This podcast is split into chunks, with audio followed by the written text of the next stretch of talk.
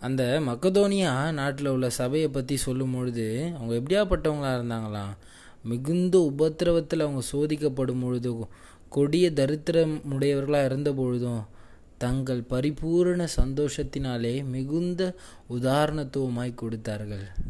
இன்றைக்கு நம்ம ஆண்டோருடைய பிள்ளைனா இன்றைக்கி ஆண்டவர் நம்மை நல்ல செல்வ செழிப்போட நமக்கு நிறைய கிருபைகளை கொடுத்துருக்காருனா நம்ம எப்படியாப்பட்டவங்களா? நம்ம ஆண்டவருக்கு காரியங்களை செய்கிறவங்களா இருக்கிறோம்.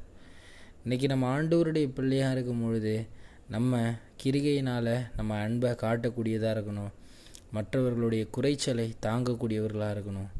ஆண்டவருடைய பிள்ளையாய் அவருடைய வார்த்தையின்படி வாழக்கூடியவங்களாக இருப்போமா?